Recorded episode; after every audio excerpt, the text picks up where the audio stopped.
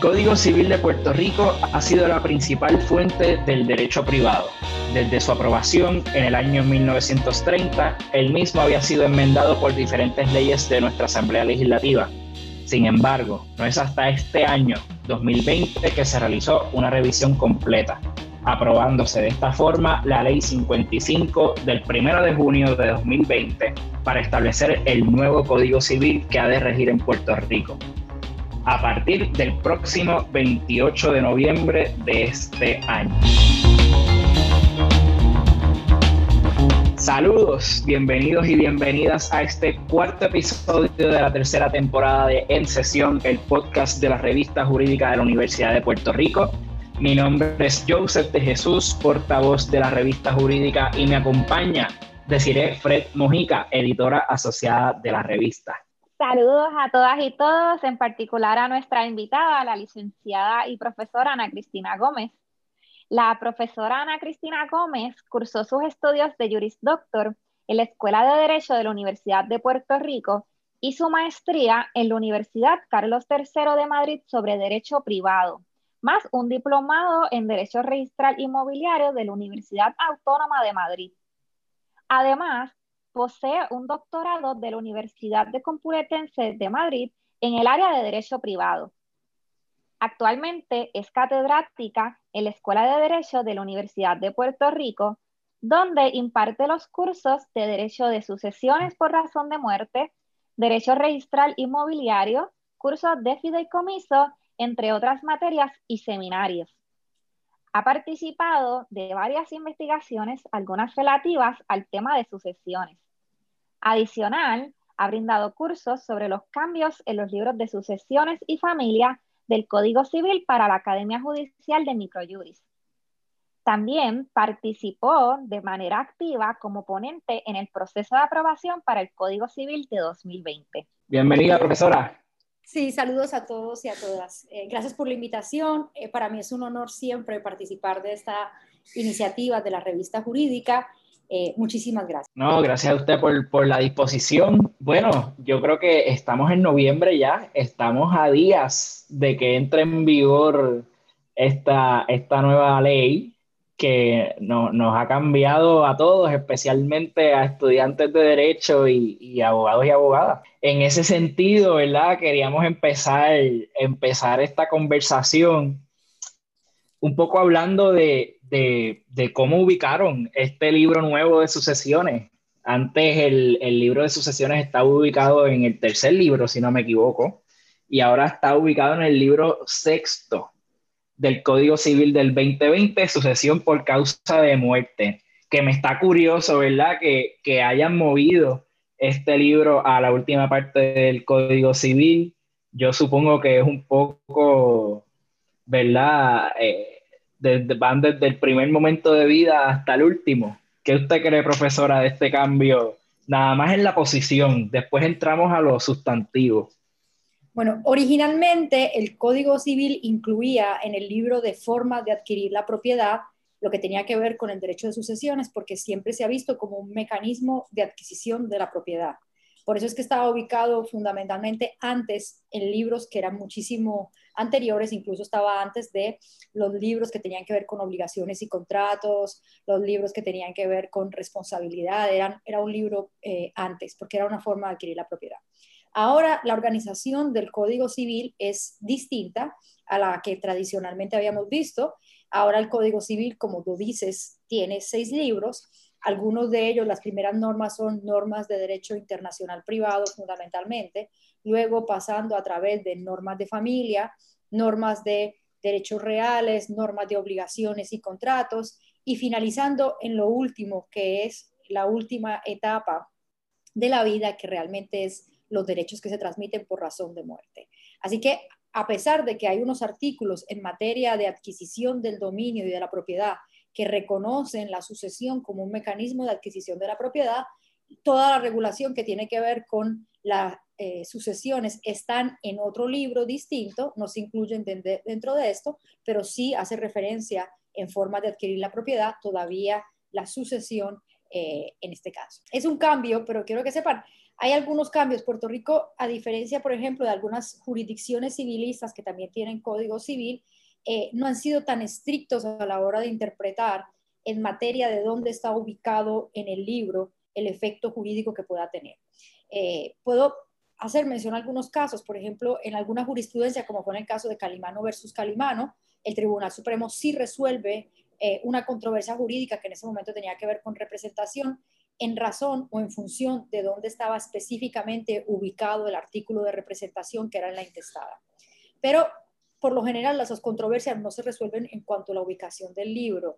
Eh, eh, por ejemplo, si vamos a España o si vamos a Francia, en Francia cuando se aprobó la ley de fideicomisos del 2008, se ubicó en mecanismos de adquirir la propiedad y eso ha generado un debate doctrinal y un montón de sentencias relacionadas única y exclusivamente dónde está ubicado en el libro esta figura jurídica. Así que otras jurisdicciones civilistas eh, tienen de alguna forma muchísimo más cuidado o interpretan siempre un artículo en contexto de la función donde está ubicado. En Puerto Rico no se ha seguido tanto esa doctrina, eh, no son tan celosos, tal vez por la influencia del común eh, de dónde está ubicado específicamente el artículo para poder interpretarlo. Gracias, profesora. Sí.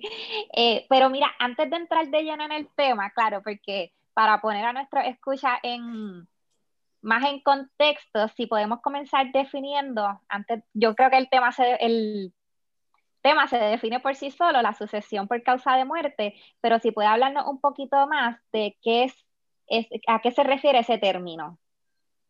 Bueno, fundamentalmente lo que tiene que ver es que como método de adquirir la propiedad, eh, uno de ellos es la sucesión por causa de muerte, porque puede uno incluso eh, transmitir derechos a través de contratos y no sería una sucesión por causa de muerte, sino que yo, yo en este caso reemplazo al, originalmente en un contrato, por ejemplo, a través de figuras como la subrogación de derechos.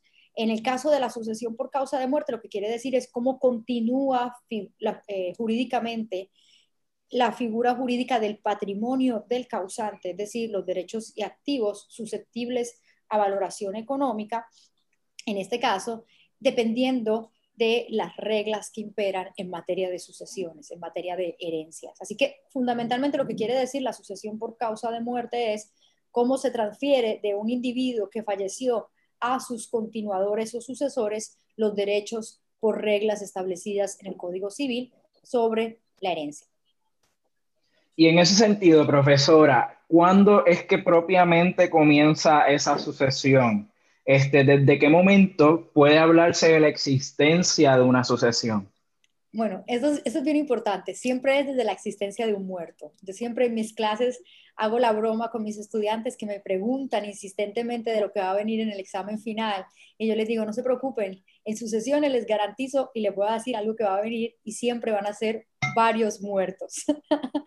Así que técnicamente solamente una persona puede llamarse a heredar cuando ha fallecido alguien. El Código Civil incluso prohíbe, tanto el Código Civil anterior como este, que se pueda pactar sobre herencia futura. Eh, no es nulo cualquier pacto que regule la herencia de una persona que no ha fallecido. Tanto si pacto de que soy heredero como si no quiero ser heredero o como si recibo una compensación para no ser heredero, todo ese tipo de pactos son nulos porque no tengo sino el derecho y lo puedo ejercitar hasta que el individuo fallezca. Así que, lamentablemente, para que eh, toda esta actividad del derecho de sucesiones se active fuera de lo que es un testamento, hace falta que alguien fallezca, pero es bien importante que la gente conozca este, qué, qué pasa después de la muerte y que todo eso pues, este, esté bien planificado antes de, antes de que ese suceso llegue. Este, y es bien curioso porque es cierto lo que, lo que la profesora nos dice en clase. Este, de hecho, Desiree tomó clase con usted de sucesiones antes de la aprobación del código, eh, del, del, código nuevo. Así que ella le va a tocar dar un repasito antes de que, de que se enfrente a la reválida. Y ahora mismo eh, as we speak, este, yo estoy tomando el curso con usted ahora con el nuevo, con todo este nuevo código y todas las disposiciones. Este, Para aquellos estudiantes que tomaron el curso conmigo eh, bajo la aprobación del Código Civil anterior, yo estoy preparando un video eh, que espero hacérselo llegar para que ellos puedan, por lo menos, lo básico de la comparación del código anterior y al código nuevo en cuanto a las reglas fundamentales, porque yo creo que eh, definitivamente es un cambio y en materia del código civil, uno, yo creo que el cambio más significativo que hay es en materia de sucesiones. Algunas reglas de familia también cambiaron en materia, por ejemplo, del matrimonio, del divorcio, pero los cambios más drásticos, los contrastes más grandes es en materia de lo que tiene que ver con sucesiones. Ahí yo creo que hay que hacer una revisión profunda aquellas personas que estarán prontos a tomarse la reválida y por eso voy a preparar unos materiales en este sentido, un video corto para por lo menos ubicarlo en cuáles son los cambios que son más eh, apremiantes. Pues en ese sentido, profesora, yo se lo voy a agradecer inmensamente y estoy segura que mis otros compañeros también, porque precisamente al haber tomado el curso bajo el código de 1930 y pues estando repasando ahora las nuevas disposiciones, a mí me surge un sinnúmero de preguntas, eh, particularmente eh, a quienes, quienes se van a ver afectados por este nuevo código en materia de sucesiones ya sea la, particularmente la sucesión testada, es la más que a mí me, me preocupa. En materia de cambios de la sucesión, los que son más drásticos, eh, lo primero de ellos es el cambio significativo en materia del cónyuge superstite. El cónyuge superstite bajo el Código Civil anterior eh, fundamentalmente tenía un tratamiento que venía de eh, normas eh, que venían incluso de las partidas y normas más antiguas, donde el cónyuge lo que heredaba no era en plena propiedad, sino que lo que heredaba era un usufructo, que es un derecho de usar la cosa ajena durante el término que él estuviera vivo. Se le reconocía que podía enajenar o vender ese usufructo, pero era un derecho menor en comparación con los herederos. Y además de eso, el cónyuge, en caso de la intestada, solamente podía heredar si la persona había fallecido sin descendientes ni ascendientes y podía, en ese caso, en esa situación, podía heredar en plena propiedad. Si no, tenía que heredar solamente el derecho de, usufructo. Con el cambio en el Código Civil, el cónyuge superstite pasa a heredar igual que si fuese un hijo, en este caso, o un heredero forzoso descendiente, en la misma categoría y en un derecho pleno, eliminándose esta complicada figura de lo que tenía que ver con el usufructo viudal. Todavía hay una figura jurídica nueva que para mí sigue siendo compleja, en este momento todavía la estoy investigando, espero escribir un artículo de revista jurídica específicamente sobre ese tema, que es lo que tiene que ver con el derecho del cónyuge superstite a la vivienda familiar. Esta figura jurídica de la vivienda familiar es una figura jurídica que de alguna forma es un derivado de lo que antes conocíamos como derecho de hogar seguro y que está regulado tanto en, materia de derecho de familia, reconociendo incluso en materia de divorcio al excónyuge que se pueda quedar aun cuando no tengan hijos comunes, eh, si no puede o no tiene otra forma de poder por su situación particular no puede tener otra vivienda y con una regulación especial, pero donde es más compleja la regulación de la vivienda familiar es en el artículo 1625 del Código Civil. En ese artículo, según está redactado, eh, el cónyuge superstite va a poder pedir un derecho prioritario sobre la vivienda familiar. Eh, el código habla de que cuando sus cuotas hereditarias y cuotas gananciales no alcancen el valor necesario para esa atribución, el derecho de habitación en forma vitalicia y gratuita en proporción entre la diferencia entre el valor del bien y sus derechos va a ser lo que él va a poder reclamar y eso va a ir a la libre disposición. Cuando busco de dónde viene ese artículo, nos dice que no procede de ninguna parte, eso quiere decir que no tenemos ni tan siquiera historial legislativo, porque el gran problema que tiene el Código Civil del 2020 es que los últimos memorandos o los últimos historial legislativo son de hace varios años y no tenemos actualizados. Eh, por lo tanto, estamos esperando que la Asamblea Legislativa eh, en este caso nos produzca los memoriales legislativos que nos permitirían interpretar figuras jurídicas como esta, que son nuevas, que no tienen referencia en ninguna otra legislación, porque es bien difícil en esa figura jurídica cómo se va a aplicar. Eh, cómo yo voy a venir y pedir mi vivienda eh, patrimonial o derecho a la vivienda familiar como cónyuge y si puedo ir por encima de la legítima de otros herederos forzosos cuando el propio Código Civil dice que no se puede grabar ni condicionar.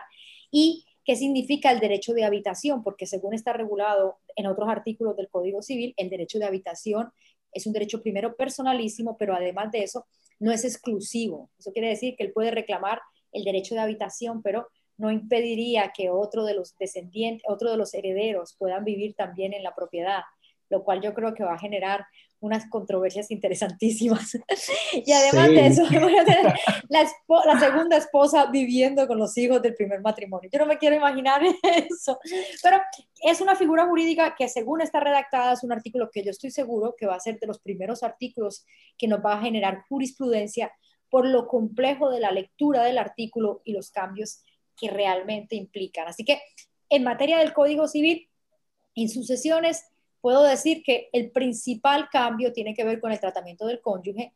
Eh, Puerto Rico se mueve ahora a reconocer mayores derechos al cónyuge. El código de 1930 pensaba que los que tenían que heredar eran los descendientes, eh, porque el dinero tenía que mantenerse en el mismo tronco o el mismo apellido familiar, mientras que ahora se le da un derecho adicional al cónyuge superstite. Tan es, tan, tanto es el cambio que si el causante no tiene descendientes y está casado, el cónyuge superstite hereda todo por la intestada, dejando fuera por completo a los ascendientes que en el Código Civil anterior heredaban incluso primero que el cónyuge superstite. Por lo tanto, aquí nos, se le da un tratamiento muchísimo mejor dentro del Código Civil. Eh, tal vez un poco más similar a Estados Unidos. En Estados Unidos hay muchísimas jurisdicciones que, tienen regulaciones distintas, algunas tienen regulaciones bien parecidas, pero le dan al cónyuge supérsite un tratamiento preferente en la intestada, incluso sobre descendientes, eh, cuando el cónyuge, por ejemplo, lleva un número de años casado con el causante. Se interpreta que entre más años paso casado con el causante, más lo quiero. Eso es una interpretación de los americanos que podríamos diferir, pero bueno. Eso no ha percolado a Puerto Rico. pero, el tratamiento en este caso, quiero que sepan que es un tratamiento mucho mejor para el cónyuge, a lo cual yo estoy de acuerdo. Eh, ya es suficiente con el castigo cruel e inusitado que implica estar casado como para que además de eso me hagan un tratamiento jurídico de segunda clase. Así que es una justicia para los cónyuges superstites en este caso. Sí, yo de hecho diría que en Puerto Rico entre menos años de casados, más amor va a haber ahí. Pero yo. estoy completamente de acuerdo contigo. Después de un número de años todos son hermanitos. Bueno, bueno. O sea que e, eso va a redundar, ¿verdad? Y, usted es abogada practicante, ¿verdad? Este, usted también, aparte de, de, de, dedicar tiempo a nosotros los estudiantes acá en la escuela, también tiene, tiene su práctica. Y en ese sentido, con estos cambios, especialmente en el tratamiento de, de la figura del cónyuge superstite, van a haber cambios en su práctica también. las necesidades de los clientes van, van a cambiar. Bueno, eh, eh, las necesidades, la planificación sucesoral, que es una de las partes más importantes en materia de sucesiones que trabajo. Eh, ahora mismo he recibido montones de consultas, bueno, consultas hasta de personas que se quieren divorciar,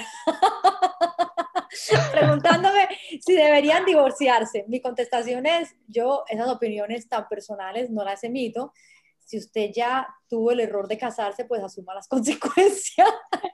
Pero fundamentalmente sí. Ahora, cuando se hace la planificación, porque cuando uno hace un testamento tiene que hacer una planificación sucesoral respondiendo a las necesidades y a la voluntad del causante y respetando todas las normas, porque derecho de sucesiones es un derecho que tiene muchísimas normas. Pues ahora hay que revisar toda esa planificación para para el efecto de cómo, cómo trato al cónyuge superstite, qué tratamiento le doy, cómo tengo en cuenta lo que tiene que ver con la vivienda familiar para efectos de pagarle eh, y para efectos de proteger los derechos de otras personas que el causante quiera, o a veces proteger más al cónyuge superstite, porque también me he encontrado con la situación de que hay gente que le interesa específicamente darle una mejor protección al cónyuge superstite. Este, profesora, te mencionó una, la palabra de derechos y entonces a mí me, se me prendió el bombillo porque recuerdo cuando estuve realizando un escrito para el curso de sucesiones, haciendo una comparación entre ambos códigos y pues una de las cositas que a mí me resaltó fue el lenguaje.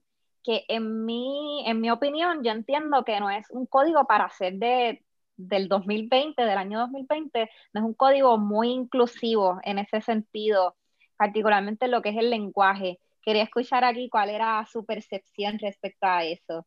Bueno, eh, no, definitivamente no se adapta a las, a las, reglas modernas sobre redacción de códigos y de leyes, que en este caso, por ejemplo, las reglas de evidencia, cuando las vemos o cuando vemos la redacción de las normas de procedimiento civil, son reglas que fueron pensadas de una forma más inclusiva. Es importante resaltar que este código eh, fue, realmente lleva un proceso de aprobación que tiene más de 10 años. Eh, empezó con un comité y luego ha tenido diferentes revisiones. Eh, la última de ellas, que fue cuando se aprobó, fue en el año 2019 y en este caso fundamentalmente la redacción del código no tuvo cambios significativos atados específicamente a tener un lenguaje más inclusivo como son las normas de evidencia o como son eh, lo que tiene que ver con las normas de procedimiento civil. Y, y me, me, gusta porque acá tenemos la perspectiva también de alguien que estuvo eh, de ponente en ese, en ese proceso. Y no debemos olvidar que la aprobación eh, obtuvo, la aprobación de este nuevo código obtuvo bastante resistencia, por lo menos en esos últimos días. También hay que tener, eh, no, no, se puede perder de vista que fue un proceso largo de 10 años, como usted habla. Usted que estuvo ahí adentro, estuvo hablando con, con los legisladores y legisladoras eh, en este proceso. ¿Cómo, si nos puede hablar por encima, cómo es este proceso? Eh, si realmente hubo una, hubo una conciliación de lo que decían expertos en la materia como usted, con lo que abogaban los distintos grupos de interés en, en, en, en esas ponencias, porque tenemos, sabes, el Código Civil impacta todo, toda nuestra vida. ¿Cómo fue ese proceso de aprobación eh, de 10 años y lo atropellado que quizás se pudo haber visto eh, al final? Ok, yo había trabajado previamente en los procesos de aprobación de la ley de fideicomisos en el 2012 y el proceso de aprobación de la ley hipotecaria del 2015.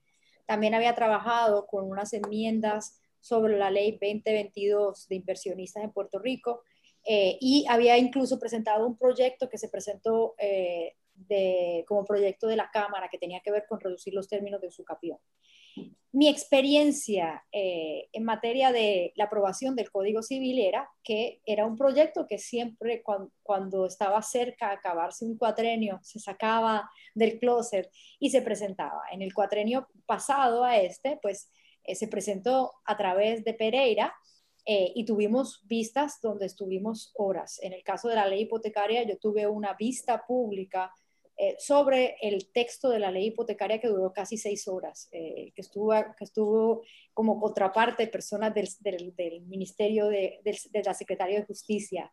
e incluso presenté ponencias y hubo ponencias de contestación en este caso. En cuanto se trató de la ley de fideicomisos, pues fue mucho más sencillo, fue reuniones con el legislador que tenía el proyecto y quien realmente asumió muchísimas de las recomendaciones que yo hice. Eh, sobre el texto que finalmente se aprobó. Y hay que resaltar que, que, esa legislación hace cuatro años pertenecía, eh, estamos hablando de, ese cuatrenio del 2012 al 2017, pertenecía a un partido político, el Partido Popular Democrático, y entonces esta nueva, esta nueva legislación, el nuevo Código Civil, se aprueba bajo otra administración eh, del Partido Nuevo Progresista. Exacto, entonces este proyecto se saca, es bien interesante, se saca o vuelve a salir a la luz eh, a partir como del 2018. Eh, se volvió, se, se, hizo a través de la presidenta de la Comisión de lo Jurídico de la Cámara de Representantes, la senadora, en ese momento senadora Charbonnier. Eh, ella estableció un grupo asesor que estaba compuesto por eh, algunos abogados, profesores de la Universidad Interamericana, profesores de eh, incluso de la Universidad de Ponce, que son la mayor parte de ellos, el profesor Guzmán, el profesor Vilarona, el profesor eh, Garay, este grupo de personas, además de que habían otras personas de grupos religiosos que también la estaban asesorando durante el proyecto. Cuando empezaron a hacer las vistas públicas en la Cámara para la aprobación del proyecto, yo no pude presentar la ponencia porque yo estaba citada en el Congreso de Estados Unidos para un proyecto de ley que yo había presentado para enmienda de la ley promesa para que se incluyera la universidad como servicio esencial. Y tengo que decir la verdad, no le pude dedicar el tiempo que quisiera al Código Civil porque realmente estaba pendiente a eh, lo que tenía que pasar en el Congreso. Eh, y realmente quiero que sepan que era algo tan emocionante lo del Congreso que yo no podía concentrarme nada más durante casi un mes. Otro asunto importantísimo. O sea, e, estamos, estamos hablando de, de, de, piezas de ley que impactan, así que no, no era para menos, no era para menos. Y además del miedo, porque yo quiero que sepan que cuando yo hice la propuesta, yo no esperaba que me citaran y luego yo recibo un supina con una invitación para ir y comparecer al Congreso y quiero que sepan, y en ese mismo día comparecía el gobernador y la directora ejecutiva de la Junta de Control Fiscal, así que quiero que sepan que ese, ese mes completo yo estuve desaparecida de mi mente, yo no sé ni cómo pasé ese mes. Pero entonces yo no pude comparecer a las vistas, así que yo esperaba que cuando llegara el proyecto al Senado, pues yo tener la oportunidad de poder representarme y hacer la ponencia. Eh, quiero que sepan desde el principio que yo no me opongo, no me oponía al cambio en el Código Civil. Yo creo que un Código Civil de 1930, en realidad no es un Código Civil de 1930, es un Código Civil de 1800 y pico, que tuvo unas revisiones en 1902 y otras revisiones en 1930, no responde a la realidad jurídica de Puerto Rico del 2020. Eh, a pesar de que podamos ser románticos, de que muchas de esas figuras incluso son romanas y llevan 3.000 años eh, que las conocemos, tenemos que ser claros de que ha cambiado significativamente la realidad y era necesario adaptarlo. El Código Civil tenía un montón de jurisprudencia interpretativa que de alguna forma chocaban con los artículos, tenía figuras jurídicas que todavía faltaba que tuvieran una mejor definición. Así que yo no estaba en desacuerdo con lo que tenía que ver con la enmienda al código, simplemente quería hacer unas recomendaciones. Cuando eh, íbamos a trabajar o cuando ya pude trabajar para la ponencia que iba a presentar, solicitamos vistas y fueron negadas. Eh, nos presentamos incluso, eso fue muy curioso, eh, me presenté con algunos estudiantes a una de las vistas donde se iba a aprobar el Código Civil y fuimos sacados incluso por el sargento de armas y eso fue oh, todo un show en las noticias. y, creo que que fue algo como que en serio, pero bueno, el caso fue... Rebelde. sí, yo rebelde, o sea, profesora de Derecho la sacan de la legislatura, un sargento de armas. Yo me sentía definitivamente... Histórico, histórico. y entonces, luego de eso, fue, eh, trabaja, eh, presenté la ponencia escrita traté de comunicarme con algunos legisladores. Eh, en la Cámara, en, el, Senado tuve algunas reuniones, en particular con senadores de, todos los grupos, pero no pude reunirme en este caso con algunos otros senadores. Eh, me llamaron por, por, teléfono algunas secretarias y yo les mandé a todos eh, mi ponencia por escrito, donde fundamentalmente mis recomendaciones, porque yo sabía que estaban a punto de aprobarlo, quería hacer recomendaciones bien puntuales al texto que de alguna forma tuvieran impacto, se centraron en, número uno, eh, lo que tenía que ver con la capacidad para casarse, eh, y en esto me ayudó una estudiante de la Escuela de Derecho, en la cual ella era, es trabajadora social y hizo una investigación interesantísima, incluso publicó un artículo en la revista jurídica hablando sobre que era necesario mantener la edad para poderse casar y la capacidad para casarse, porque realmente era una forma de muchísimos muchísimas personas poder, en este caso, independizarse y poder organizarse. Además de eso, hice recomendaciones en lo que tenía que ver en materia de usucapión. Eh, yo considero, desde mi punto de vista, que mantener un término de prescripción eh, para efectos de adquisición de bienes inmuebles de buena fe de 10 años y de 20 años de mala fe es un término extremadamente largo sobre todo que estamos sufriendo en Puerto Rico una crisis económica y hay un abandono de muchísimas propiedades. Y si alguien de alguna comunidad o alguien que tenga necesidad convierte una propiedad en productiva, puede aparecer el dueño dentro de los 20 años y con solamente enviar una carta y decirle esto es mío y te tienes que ir, interrumpe el término prescriptivo y vuelve a empezar a contar. Así que me parecía absurdo, mi recomendación puede sonar un poco fuerte, pero mi recomendación ha sido que poner un término prescriptivo que sea de cinco años, eh, eliminarlo de buena o mala fe. Eh, esta, esta recomendación incluso quiero que sepan que en Florida son siete años, en Colombia son siete años, o sea que no solamente vamos a mirar sistemas civilistas, también podemos ver Estados Unidos que existen jurisdicciones que ya lo reconocen y poner un término de caducidad. Yo creo que eh, esto, por la implicación que tiene, no se debería mantener como prescripción, sino como término de caducidad, donde si el dueño quiere recobrar su propiedad que ha abandonado y que no ha hecho caso durante años, pues que presente en este caso la causa de acción adecuada ante el tribunal, que sería una acción reivindicatoria dentro del término de caducidad que la ley le establece. Así que esa era mi segunda recomendación y, otras recomendaciones que tenían que ver con sucesiones, eh, en particular para mí era importante establecer que luego en la intestada, luego de los colaterales preferentes, hermanos y sobrinos, heredara eh, el Estado Libre Asociado de Puerto Rico. Y ahí, para eso, antes que los familiares que tienen un sexto grado de consanguinidad. Para eso me basé en varios estudios y varias noticias donde establecía que en Puerto Rico, el año antes del huracán María, 4.500 eh, personas envejecientes terminaron en los hospitales sin familiares que los reclamaran. ¿Y quién asumió esa obligación económica? El Estado.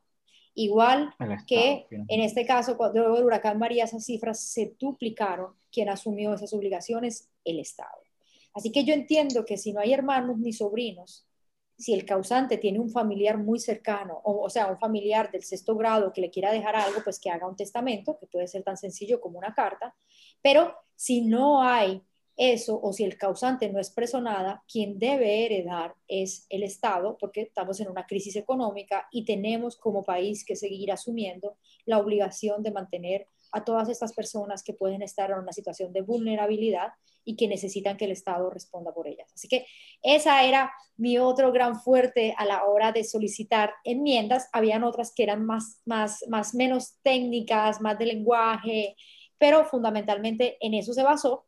Ninguna de esas ponencias eh, fueron acogidas y quiero que sepan que hubo un gran cambio entre el proyecto que estaba en la Cámara de Representantes y el proyecto que finalmente se aprobó en el Senado y que fue el proyecto que finalmente se convirtió en la Ley 55. Algunos de esos cambios fundamentalmente tienen que ver con el cónyuge supérsite en materia de sucesiones, lo que hablamos antes, que fue introducido en el Senado y no en la Cámara, y que del cual no tenemos ningún historial legislativo. Pero desde mi punto de vista, luego de la aprobación del Código Civil, puedo decir que estoy completamente de acuerdo que necesitamos un Código Civil nuevo.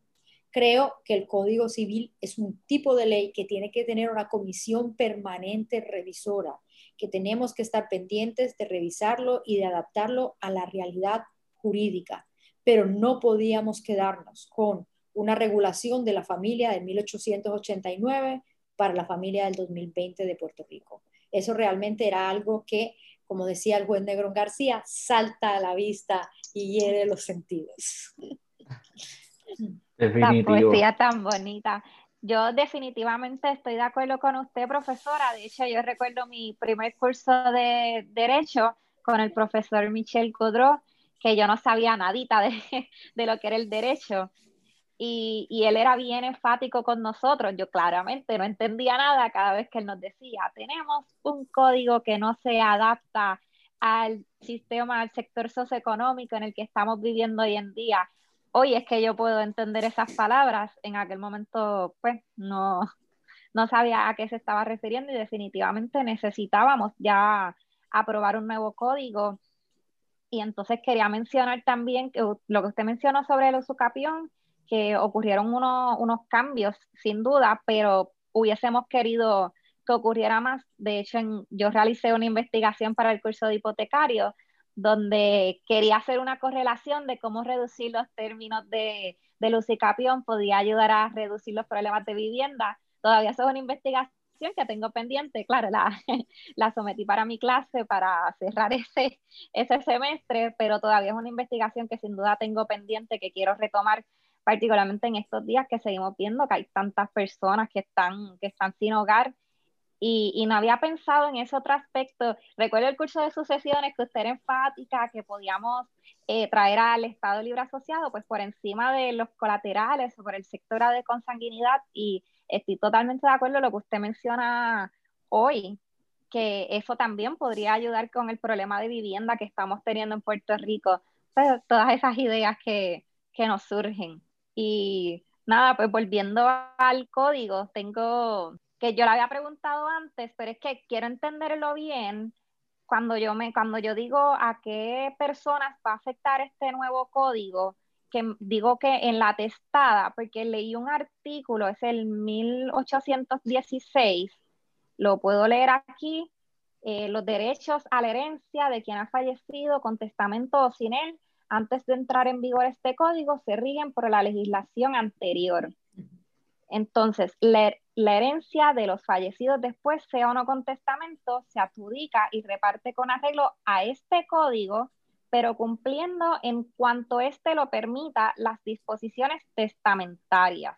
me genera una duda porque la próxima oración también menciona, se respetarán por lo tanto las legítimas, las mejoras, eh, los legados, pero entonces tengo entendido que este nuevo código elimina la mejora, ¿correcto? Sí, este nuevo código se elimina la mejora. Eh, la mejora era una figura jurídica fundamentalmente española, eh, que lo que buscaba era premiar al descendiente que se había hecho cargo del causante y de su familia.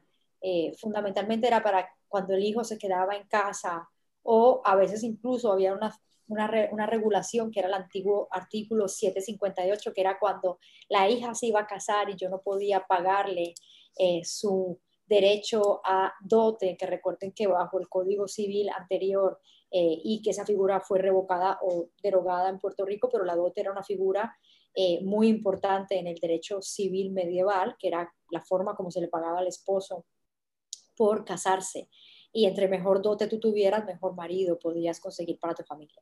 Así que la mejora era una figura jurídica dentro del código que se permitía o que lo que buscaba era proteger más a un hijo o un descendiente sobre todos los demás, funcionaba como eh, estricta en el sentido de que extraños no podían venir los que no fueran descendientes dentro de la mejora, pero funcionaba como libre disposición en la medida que eh, podía dejárselo a cualquier descendiente con exclusión de los demás y poner cualquier carga y gravamen. Bajo el nuevo Código Civil ya no hay esas tres porciones cuando hay descendientes de, de estricta mejora y libre disposición. Bajo el nuevo Código Civil, todo es, en este caso, una mitad de legítima estricta y una mitad de libre disposición. Lo que quiere decir ese artículo fundamentalmente es varias cosas. Lo primero es que todas las sucesiones donde las personas fallecen antes del el 28 de noviembre, que es cuando entra en vigencia el Código Civil, se rigen por el Código Civil de 1930. No puedo cambiar las reglas porque era el estado vigente al momento del fallecimiento del causante y la regla que aplica en materia de sucesiones es el derecho vigente al momento del fallecimiento. Con respecto a todas las personas que fallezcan después del 28 de noviembre de del 2020, pues se le va a aplicar en este caso el Código Civil del 2020. Y si se trata de personas que mueren con un testamento redactado bajo la regulación de 1930, pero bajo el derecho vigente de 1900 del 2020, lo que dice es que los tribunales van a intervenir y van a tratar de adecuar las porciones de la herencia a la mitad de legítima estricta, dividiéndola por igual entre el número de herederos forzosos y entonces adaptar lo demás a la porción de libre disposición. Si se trata, por ejemplo, de un causante que le dejó a sus hijos eh, la mejora, pues no hay ningún problema. Si son sus herederos forzosos, pues simplemente esa mejora se va a tratar como o se va a poner en la parte de legítima estricta. Pero si se trata de un causante que lo que dejó fue la mejora a su nieto, lo que significa es entonces que esa mejora se va a imputar a la porción de libre disposición, reduciendo los demás llamados en la porción de libre disposición. Eso es fundamentalmente. Mi recomendación siempre es a todas las personas que hayan hecho un testamento bajo la legislación anterior, que revisen sus testamentos, porque creo que es mejor pagarle a un notario o escribir una carta nueva como un testamento testamento que poner a los herederos a ir al tribunal a que interprete y a que adecue las cláusulas testamentarias a la nueva legislación, porque puede ser un proceso muchísimo más costoso y más complicado. Escuche bien, a todos los que nos escuchan, esa es la pregunta de los 64 mil chavitos. Si yo otorgué ya un testamento antes de la vigencia, debo otorgar uno nuevo, debo cambiarlo, debo acudir a, donde, a donde un notario.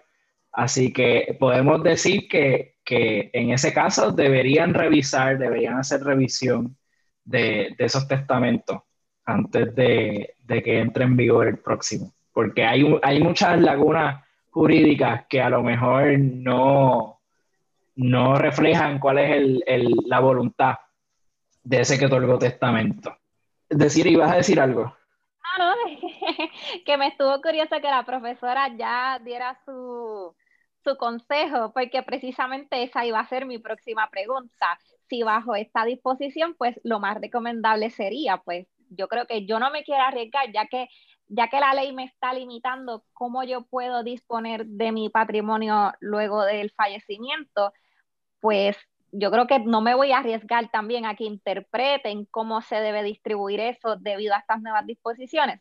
Entonces, si su consejo hubiese eh, sería que deberían otorgar mejor un, nuevo testamento, redactar la cartita.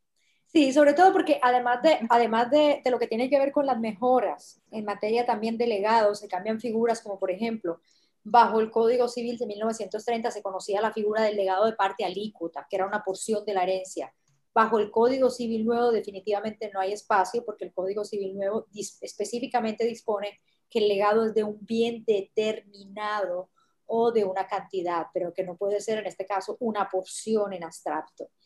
Eh, además de eso, hay nuevas normas para la administración de los caudales hereditarios que yo creo que son buenas normas en cuanto a lo que figura que se llama ejecutor, que incluye albaceas, contadores partidores y administradores judiciales.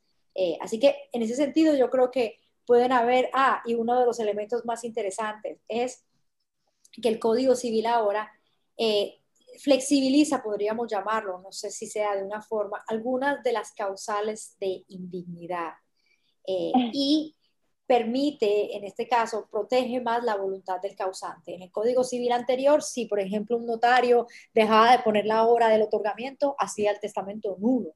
Eh, o si dejaba de poner la cláusula que decía, eh, eh, doy fe de haber cumplido con todas las reglas o de todas las formalidades que requiere la ley, pues el testamento era nulo. El nuevo código no. El nuevo código trata de proteger al máximo la voluntad del causante, disponiendo expresamente que la mayor, que la mayor parte de ellos van a ser errores que no vicien el documento eh, reconociendo incluso que si el causante otorga más de un testamento, esos nuevos testamentos no se van a revocar entre sí, sino que se van a buscar interpretar entre sí para tratar de determinar, en este caso, eh, cuál es el testamento o la voluntad querida por el causante y también flexibilizando las causales de indignidad. En el caso de las causales de indignidad, que recuerden que es el acto más lesivo que se podría hacer contra un causante, y que por lo general requería sentencia final y firme en todas.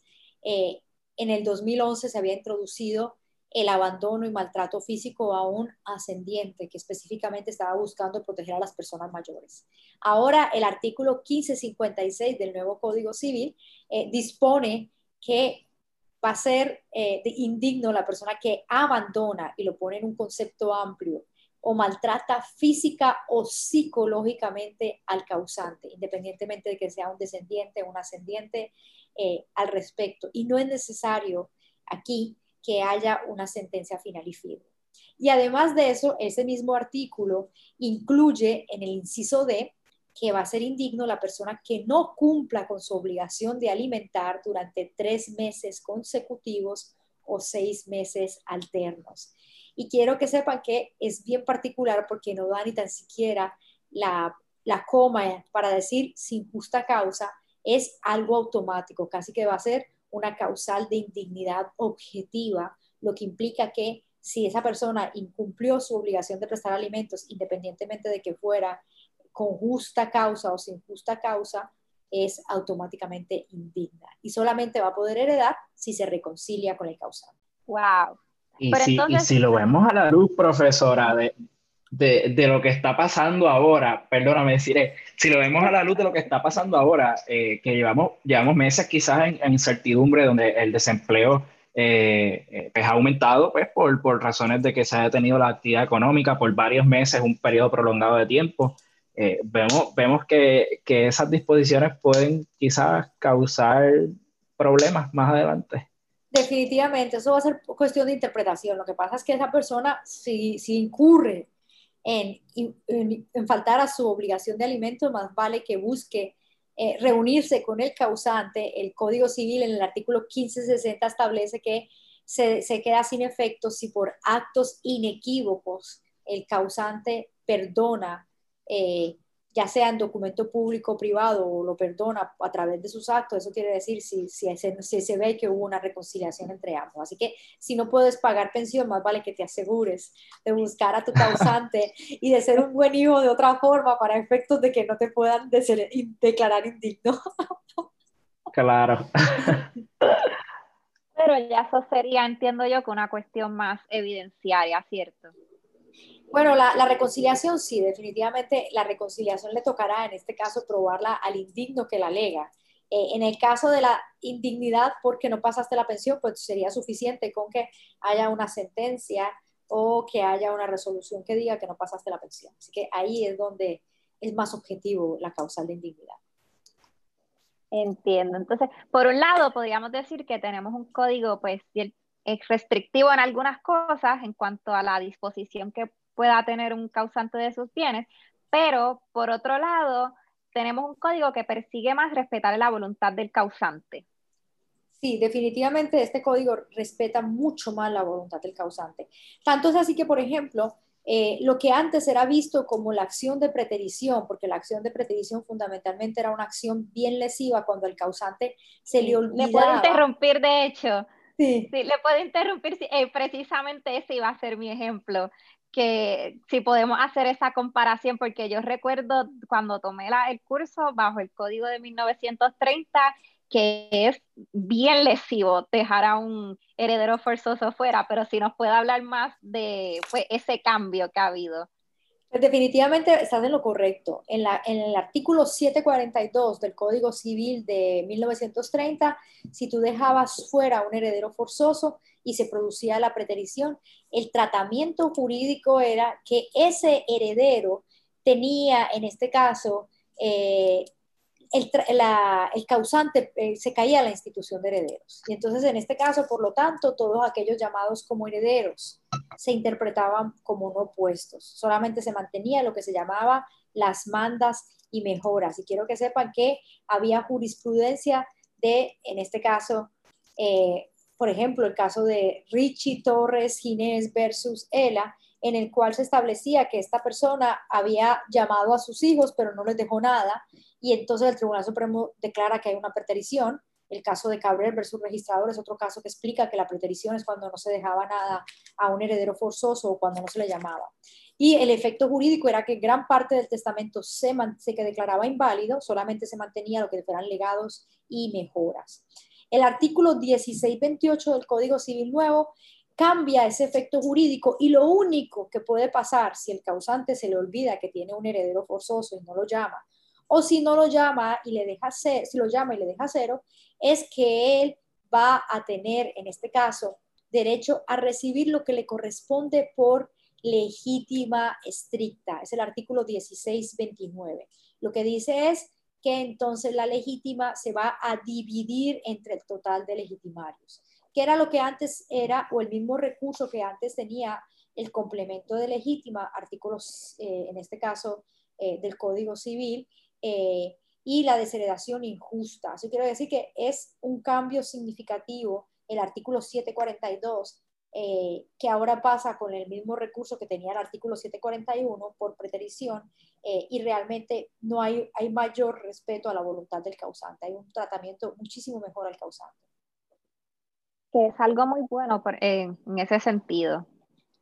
Definitivamente, yo creo, yo siempre he pensado que la voluntad del causante se debe respetar más. Es más, Ahora, por ejemplo, en materia de respetar la voluntad del causante, ya puse los ejemplos de los testamentos que no van a tener tantas formalidades, ya no se requiere testigos en los testamentos notariales, ya he puesto los efectos jurídicos a violar reglas de la legítima que se han ido flexibilizando y se eliminó el artículo 624 del Código Civil de 1930 que establecía que el testador no podía prohibir a los herederos ir al tribunal. Ahora se permite que el testador en su testamento pueda prohibir ir al tribunal y pueda castigar a los herederos e incluso se permite que en aquello que no tiene que ver con la mejora, el testador pueda disponer para que se vaya a un proceso arbitral, lo cual creo que es algo muchísimo mejor porque puede ser muchísimo más económico que ir a los tribunales para efectos de liquidación de una herencia. Profesora, y, me surge, en, esta conversación me surgió cuáles son esos asuntos. Vemos, ¿verdad? Que, que usted le ha dado quizás el, el, visto bueno, un visto favorable a lo que se aprobó en materia de sucesiones.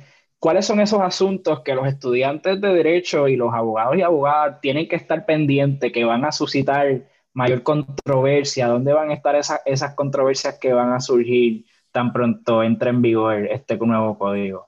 Bueno, yo quiero que sepan, fundamentalmente, como les había hablado, sobre la vivienda familiar del cónyuge superstite, eso es lo primero que yo identifico. Además de que yo quiero que sepan, recuerden que sucesiones yo puedo redactar cláusulas que tengan condiciones que están dentro de la materia de obligaciones y contratos. En materia de obligaciones y contratos ah, eh, están las condiciones suspensivas, las resolutorias, las que ya conocíamos, con algunos pequeños matices dentro de lo que tiene que ver con sucesiones, pero también hay nuevas obligaciones como son las obligaciones de garantía, las obligaciones de medios y las obligaciones de resultados. Y existen unos nuevos tratamientos para efectos de ese tipo de obligaciones que son nuevas, eh, que yo creo que eso es algo que en materia de litigación sería importante, no solamente para sucesiones, sino que para efectos de obligaciones y los contratos que se puedan eh, revisar y volver a mirar con muchísima más cautela. Además de eso, creo que va a pasar que muchísima gente no va a cambiar el testamento porque no sabe del cambio de la legislación o porque considera que no es necesario y va a haber muchísima litigación, trabajo para los abogados relacionados a armonizar el, el, testamento bajo la ley de 1930 con el testamento del 2020. Así que yo quiero que sepan que eso va a ser un área de litigación intensa en los tribunales. Y eso pasa siempre en todas las jurisdicciones cuando hay cambio de código civil. Cuando hay cambio de código civil y materia de sucesiones, siempre hay una línea de casos que los vamos a ver durante los primeros por lo menos 10 años, en los cuales vamos a ver jurisprudencia recurrente sobre cómo yo voy a armonizar estas normas y armonizar las normas de, otro, de, otros artículos, de, perdón, del Código Civil anterior, con un, código, un testamento redactado en eh, con el Código Civil anterior, pero que realmente el causante muere en el 2020. Eso quiere decir que hay taller. Hay muchísimo, siempre, yo creo, yo creo, que siempre hay, mucho, siempre hay muchísimo trabajo en materia de, de, de sucesiones y siempre hay mucho trabajo en materia de derecho. Yo creo que lo más importante que los estudiantes deben tener en cuenta es que no va a ser un trabajo tradicional y no se pueden desanimar por eso. Yo creo que eh, la, idea del trabajo tradicional, mi propio trabajo como profesora de derecho ha cambiado significativamente después de la pandemia. Eh, hay que adaptarse a que estamos ahora en una situación distinta y tenemos que aprovechar todos los espacios y todos los mecanismos que tenemos de una forma mucho más creativa. Eh, y a mí eso me, llama la atención y me encanta. Sé que asusta un poco porque de alguna forma están formados en un concepto más tradicional y van a tener que enfrentarse a un derecho más creativo. Pero en la medida que los estudiantes y los abogados se puedan adaptar eh, y puedan buscar esos nichos y esos lugares de oportunidad, que yo creo que es la parte más importante, yo creo que hay tremendas oportunidades en nuestro trabajo. Eh, el derecho es súper creativo, el derecho permite que uno pueda hacer muchísimas cosas y de alguna forma siempre hay algo nuevo que puede uno crear, apoyar, aportar pero hay que pensar distinto. Definitivamente hay que cambiar por completo eh, el concepto o la aproximación que tenía antes, porque ya en este caso una cosa que antes era tan seguro como el Código Civil, que llevaba más de 100 años sin cambiarse, pues se cambió. Claro, algo estático nos movió el suelo a todos. Cambió el Código Civil, cambió el Código Municipal, cambió la ley de condominios, todo durante el 2020. Eh, así que todo puede cambiar, o sea, no podemos mantener esa idea estática, romántica de que prefiero mantenerlo del pasado, definitivamente no. Si queremos, en este caso, adaptarnos a lo que viene ahora, tenemos que entender de que tenemos que ser más adaptables, flexibles y más creativos. Profesora, y para cerrar, enseñar esta materia de sucesiones ahora, ¿es más fácil o es más difícil? Sucesiones siempre va a ser difícil, ahora y siempre. O sea, yo quiero que sepan que eh, a pesar de que yo amo, yo, a mí me encanta mi clase, yo creo que es súper divertida.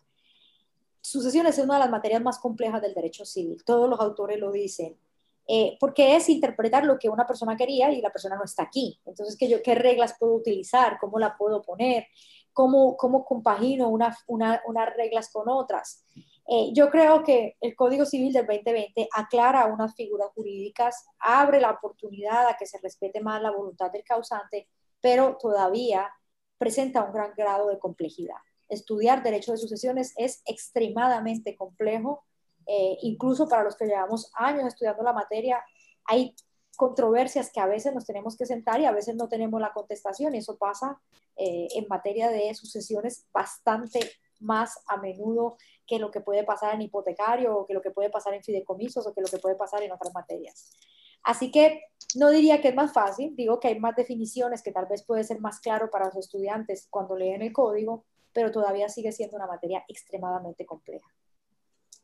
Y particularmente este semestre, perdóname Joseph, este semestre particularmente me imagino que ha estado trabajando ambos códigos. Yo tenía esa duda, ¿qué iban a hacer los profesores? Si iban a dar la clase con el código viejo, con, con el código que entra en vigor este mes.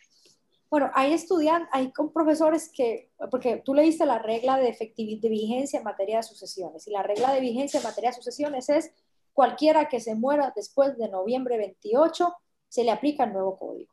Así que ante esa perspectiva, mis compañeros, hay otros que tienen otro tipo de, de, reglas de vigencia que decidieron correr con ambos códigos eh, por ahora. En, en, ese sentido, yo con mis estudiantes, porque evidentemente cuando ellos vayan a enfrentar la reválida, y cuando ellos vayan a enfrentarse a, casos de sucesiones, les va a tocar el Código Civil del 2020.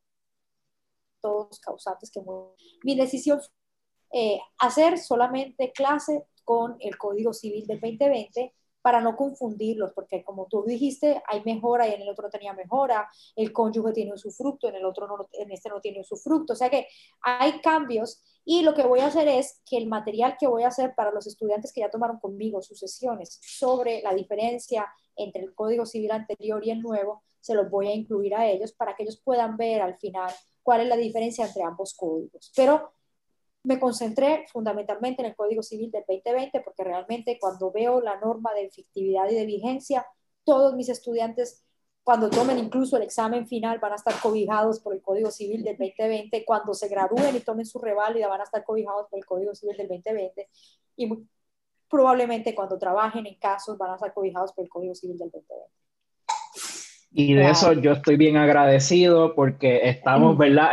Yo estoy empapado del nuevo código y, incluso durante esta conversación han surgido eh, términos y conceptos que no, que no, tengo idea, así que hoy aprendí un montón y, en, y, con eso queremos, queremos cerrar esta súper conversación y agradecerle la colaboración a la profesora Ana Cristina Gómez. De verdad, estamos súper agradecidos, profesora. Pues muchísimas gracias por la invitación. Gracias. A, nuestros, a nuestros escuchas les recordamos que nos pueden encontrar en nuestras redes sociales de Facebook, Instagram, Twitter y LinkedIn como Revista Jurídica de la Universidad de Puerto Rico. Y gracias una vez más por acompañarnos en esta edición de En Sesión. Hasta luego amigos. Hasta luego. Hasta luego.